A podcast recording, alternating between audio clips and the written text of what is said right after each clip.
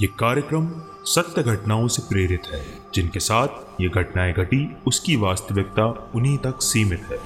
भूत प्रेतों के होने पर ये चैनल कोई दावा नहीं करता है और ना ही उनका प्रोत्साहन करता है। क्या कभी आपको ऐसा लगा कि आपके आसपास कोई है? कुछ आवाज़ें, कुछ परछाइयाँ या किसी के चलने की हल्की सी कुछ चीज़ें दिखाई नहीं देती हैं, उनका एहसास पर होता है। ऐसी ही एक कहानी मैं आज आपके लिए लेके आया हूँ। नमस्कार दोस्तों, आप सुन रहे हैं द हॉरर शो ये बात कुछ अस्सी पिचासी साल पुरानी ये घटना कोई झूठी कहानी नहीं, बल्कि मेरे खास दोस्त के परिवार की सच्ची घटना है। समीर के पूज्य दादाजी भरतपुर महाराज के राज्य वैर और उनमें सेवा भाव इतना था कि ना वो रात देखते, ना आंधी, ना तूफ़ान। अगर कोई मरीज़ उनके पास मदद के लिए आता तो उनकी सेवाओं में वो तुरंत अपना बैग उठाकर चल देते।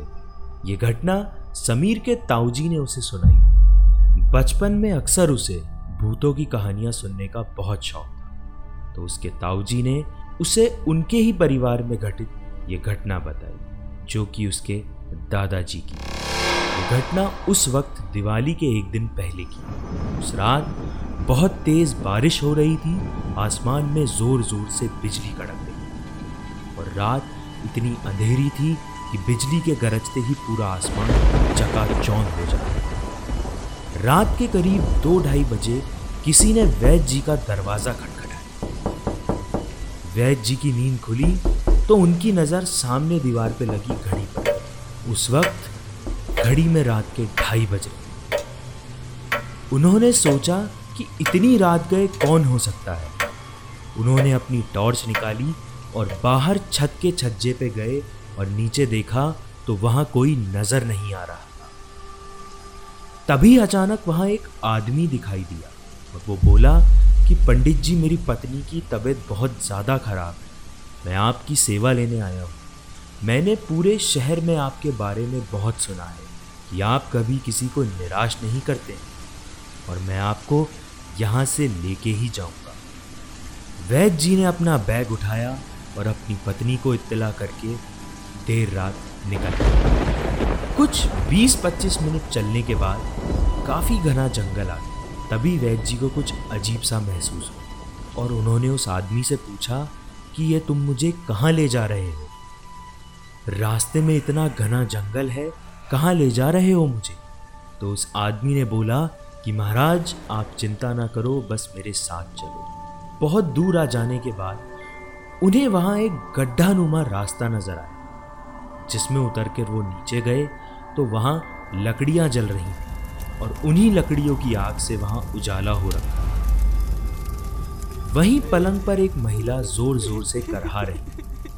वहाँ पर काफ़ी सारे लोग थे और डर और चिंता का माहौल बना हुआ। वैद्य जी ने उस महिला को देखा। जैसे ही उन्होंने उस महिला के माथे पर हाथ रखा, मानो हाथ रखते ही वैद्य जी को कुछ ऊपरी शक्ति का एहसास हुआ। मगर उन्होंने उसे नजरअंदाज कर दिया और उस महिला के लिए दवा बना दी। जो आदमी उनको लेने आया था, वो बहुत सज्जन व्यवहार का था।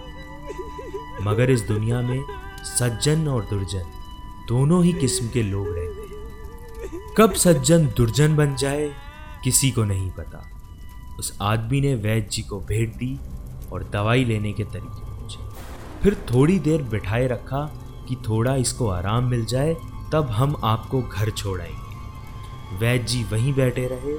उन्होंने पुड़िया में शहद और कई जड़ी बूटियों को मिला के उन्हें दवा बना के दी। कुछ ही समय में उस औरत को काफ़ी आराम मिला और उस महिला ने अपने मुँह से कहा कि मुझे अब आराम है। फिर वैद्य जी ने उन्हें उस तरीके बताए कि उन्हें दवाई कैसे लेनी है। फिर वो व्यक्ति अपनी पत्नी की सेवा में बैठा रहा और बोला, महाराज, मैं तो इसके साथ बैठा हुआ हूँ तो मैं आपको छोड़ने के लिए दूसरा साथी भेज रहा हूँ। वैद्य जी वहाँ से किसी दूसरे व्यक्ति के साथ घर के लिए रवाना हो गए। वो आदमी देखने से कुछ सही नहीं लग रहा। था क्योंकि घर जाना था और रात भी बहुत हो चुकी और बिजली ज़ोर ज़ोर से कड़क ऊपर से वैद्य जी को वहाँ का रास्ता भी नहीं पता। तो उनके पास उसके साथ जाने के सिवा और कोई रास्ता नहीं बचा काफ़ी दूर चलने के बाद वो लोग जंगल से निकलकर जब सही रास्ते पर आए तो उन्हें कुमेर दरवाज़ा नज़र आया। कुमेर दरवाजे से थोड़ी दूर आकर वो आदमी बोला वैद जी, मैं इससे आगे नहीं जा सकता हूँ। अब आपको अकेले ही जाना पड़ेगा। वैद जी घबरा गए और बोले, भाई, मैं अकेले कैसे जाऊँ? रात के पौने चार बज रहे हैं। तो वो आदमी बोला, आप बिल्कुल सीधे चले जाओ, आपका घर आ जाएगा।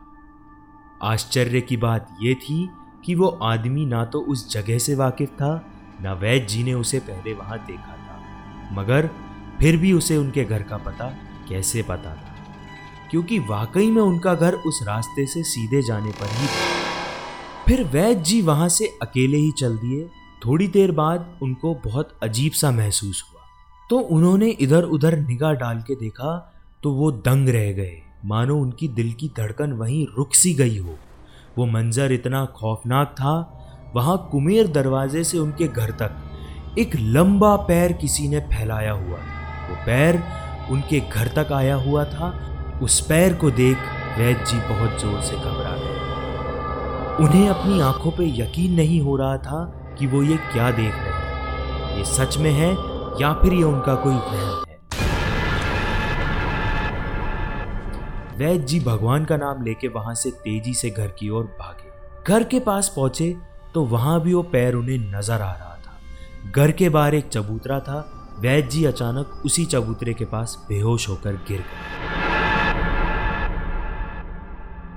करीब सुबह के साढ़े चार बजे आसपास लोग बाहर निकले तो उन्होंने देखा कि वैद जी बेहोश पड़े हैं और उनके मुँह से खून निकल रहा है। तो उन लोगों ने मान लिया कि उन्हें खून की उल्टी हुई है। तो लोगों ने उन्हें जल्दी से उठाकर घर के अंदर ले गए और होश में लाने की कोशिश करी। अचानक उन्हें होश आया और वो होश में आते ही बोले, देखो, मेरी तबीयत ठीक नहीं है। और उन्होंने वो सारी घटना वहाँ पे मौजूद लोगों को और अपनी पत्नी को बताई। और घटना बताते ही उसी चारपाई पे उनकी साँसें रुक गई। उस रात वैद्य जी की वजह से उस औरत की तो जान बच गई, मगर वैद्य जी के साथ जो हुआ, वो आप सबने सुना।